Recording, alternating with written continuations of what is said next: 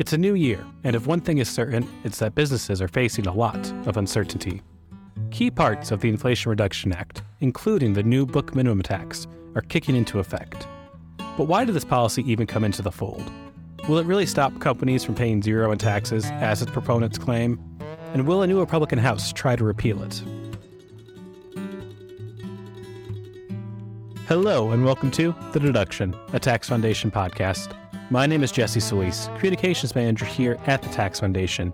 And for our first episode of 2023, we are rejoined by our senior economist, Erica York. Erica, welcome back to the show and to work. Thanks, Jesse. It's great to be back after several months off. Yeah, yeah, you had a baby last year, which is very exciting. And uh, how's that been going, first of all? It's great. He's now almost six months old and growing like a weed. Wow. Do they start crawling at six months? I don't remember. He's trying. He he okay. does the little push up and wobble thing, but he's he's not crawling yet. I feel that. I, I do that in the mornings too. Um, so, Erica, before we get to the the meat of our episode, let's take a step back and kind of just do a quick recap of what happened in tax policy in 2023.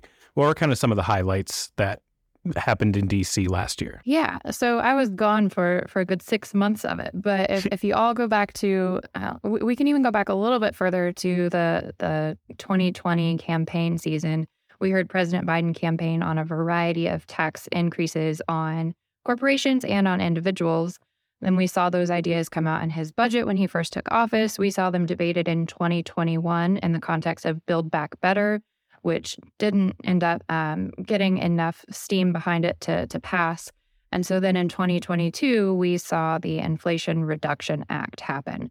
And that was a revival of a lot of the policies from BBB, which were in um, the, the president's uh, campaign proposals and his budget, too. And what were some of those things in the IRA that got signed into law? Yeah. So we estimated at Tax Foundation that it would raise about $670 billion. That's from a variety of tax increases, some on individuals, some on corporations. Um, it has funding for IRS enforcement, which is proposed to, or which is estimated to increase revenue as well. And then it had drug pricing provisions. And then on the spending side of things, um, it creates or expands several tax credits to the tune of about $350 billion, as well as some spending on other programs of about $150 billion. And of course, the largest tax increase in the Inflation Reduction Act was the new minimum tax on corporate book income. So, a lot of those things you mentioned in the IRA are already making their way back into the news right now when it comes to the IRS and other things. But let's focus on that last thing you talked about the um, new minimum tax on corporate book income. At its most basic, how would you define that? The book income tax. So, income can be measured in different ways for different audiences. Relevant to, to this discussion, on one hand, we have book income. That is a whole set of rules um, created and maintained by FASB, the Financial Accounting Standards Board. And its main audience is investors who are looking to see the financial health of a corporation and decide how they want to invest their money. So there's rules for that that determine how corporations calculate their book income. Then we also have, of course, taxable income created by lawmakers. They enact laws that are the tax rules, and that's a totally separate measure it's designed to raise revenue and encourage um, certain activities or discourage them. Um, so enter the the minimum tax idea rather than lawmakers saying, "Hey, we're going to change the tax rules because we want corporations to pay more taxes." They said, "Oh, we're going to use these book income rules and create a minimum tax based on that." So, put in a really simplified way, the corporate alternative minimum tax will look at a corporation's tax liability under the tax rules and it'll compare that to 15% of an adjusted financial statement income measure. And the business essentially has to pay whichever is larger. If they end up paying the tax based on the book income measure, they'll receive a credit for that alternative minimum tax that they pay. And then they can carry that forward and use it to offset their regular tax liability in future years. Wow. And, and um, for our, our constant listeners, they may know this, but anyone tuning in for the first time, we have an episode that we recorded back in September with Professor Scott Dyreng of Duke, kind of going into more of the accounting side of how this thing works. Uh, but Erica, for purposes of this episode, let's talk about kind of the policy and how this came about. Um, was this a longstanding priority for President Biden, or is this kind of something new that found its way into the IRA as a kind of compromise from things he may have not gotten in BBB or from his campaign, et cetera. Each year, we kind of see these studies pop up that seem to have shocking headlines. Oh, a corporation had really significant book income that it reported on its financial statement, but it didn't pay anything in federal income taxes or it had a really small tax bill. That may seem shocking to some folks, but as as you guys got into that into in the last episode, the reality is really much more mundane. We have tax rules and we have accounting rules. They're different and so they can result in different measures because they have totally different purposes. So nothing, you know, sus is going on. It's just different rules that that corporations are following. But those annual studies that point out that the differences really create a buzz. And we saw the first, at least in recent history, proposal to tax book income from Senator Elizabeth Warren in early 2019. Then later in 2019, we saw then candidate Biden propose an alternative minimum tax based on corporate book income. That was featured in his presidential budget, that was featured in Build Back Better, and then it was featured again in IRA. So we we have seen this as kind of a recurring theme um, in Democratic proposals to increase taxes on corporations. It's one of the ways that that they have come up to do that. The minimum tax we have now, though, changed quite a bit throughout the process. So Biden's original proposal would have applied a minimum tax to corporations with $100 million or more in book profits, and it provided exemptions for net operating loss deductions and foreign tax credits of course, this was the campaign proposal, so it wasn't, you know, full fledged um, policy proposal like what we have now. That those were just the, the highlights of it. But as it was debated, um, essentially we saw more and more red flags pop up like, oh, the book minimum tax would create an issue for this type of industry or for this type of expense that has a different rule um, for the financial rules versus the tax rules. And so, as it was debated, we saw um, these issues get addressed with exemptions. So what we ended up with is exemptions for depreciation write-offs for a host of business tax credits like the R&D tax credit as well as all of these tax credits that were expanded in IRA so on and so forth so we ended up with a, a proposal that, that was enacted um, smaller in scope than than what was originally uh, put forth so they took a big idea that is a bit confusing to begin with and kind of made it even more confusing before they decided to enact it in the law. Am I getting that right there? Yep, that's that's exactly right. I know we talked about this offhand before, but um, are corporations ready for this tax even? Like, did they kind of prepare for this during the debate or are they kind of stuck here early January just having to comply with all these new rules and not really knowing what to make of it? Yeah, the, the name of the game there is uncertainty. So the um, Treasury Department, IRS didn't release interim guidance on this until just a few days before it, it went into effect. So companies are now liable for it. They have to figure out their their first um, estimated tax payment for the first quarter of this year based on interim guidance that doesn't even address a lot of the the big questions that, that companies will have when they put pen to paper and try to figure out what their tax liability is under this big picture, I mean, you have the Treasury Department, the folks there are experts in tax law, right? They're not experts in book income, which is regulated and, and decided by FASB, which is in Connecticut, not in Washington, D.C. So, um, getting regs for this is going to be complicated. The, the law itself left a lot of things up to the determination of the Treasury Department to figure out. So essentially, we're, we're at a really uncertain spot with this right now, and it's super complicated not only do companies have to figure out their financial income based on the FASB rules, they have to figure out their taxable income based on the tax code. The minimum tax creates a third set of rules because it's not just, oh, look at your book income. It's look at your book income with all of these adjustments we decided to make. So essentially, we have a third definition of income now that, that companies will have to calculate. It's um, it's certainly a lot. Um, I'm glad I'm not an accountant as usual. um, but Erica, so this thing still did become law. It still received a you know majority approval from the last Congress. Um, so, and just to kind of give our viewers, our listeners, a you know whole rounded um, take on this thing, are there any pros to this tax that you see, or is it just all bad. Is there any legitimacy in your eyes to why this thing should be law? Well, supporters will claim that it's going to put an end to corporations reporting significant profits on, on their financial statements and then paying little to no um, federal income tax liability, which is seen as this huge problem that needs a solution.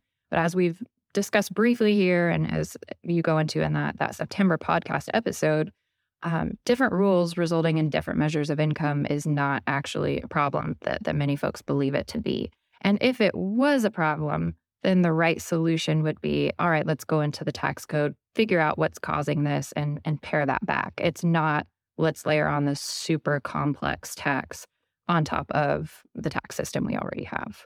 So I'm surprised I, I, I don't see very many pros to it. I mean, come next year though, after this thing being on the books for a year, are we still going to see those studies that say X corporation paid zero tax in 2023, or is it really not the end all be all to that debate. Yeah, so so it's not going to put it into that, right? Because we we saw all of these exemptions be added. Um, so a company can still reduce its tax liability with accelerated depreciation, with general business credits like the R and D credit, green energy credits. If they generate um, a loss, they still get a net operating loss deduction, and and so on and so forth. And there's also just the size. a company to um, to have to pay the minimum tax over a three year period, you have to average 1 billion or more in profits. So if a company makes under that, they're not subject to the tax. So, in other words, um, lawmakers added back in lots of these tax provisions that supposedly are, are the problem in the first place. So, you talked about uncertainty, confusion, just a, a lot being thrown at companies right now with this new tax. Um, I think as we wrap up this first section here, are there any economic ramifications to this thing beyond giving more headaches to accountants? Um, like I know Tax Foundation, we've done some modeling on this proposal. Yes. Yeah, yeah, that's right. We we've modeled it, and it's actually the most economically damaging provision that was included in the the new law in the Inflation Reduction Act. Um, our model indicates it will reduce long run GDP by about 0.1 percent, and it will cost about 20,000 jobs. Um, it remains, you know, a substantial increase on corporate income, even though it did allow some of these provisions like accelerated depreciation and, and general business credits back in. Another thing that's really problematic with it is that it has really disparate impacts across industries and companies. And that's just a function of the gaps in the rules for um, tax taxable income and financial income. It, it can hit companies weirdly depending on how those rules affect them. Another, you know, potential downside of this is that it could dampen the usefulness of financial reporting if companies um, manage their earnings in a way that that makes them, you know, reduce their minimum tax liability. Then that financial reporting may not be as useful to investors because it's being affected by being taxed. And on that happy note, we will be right back.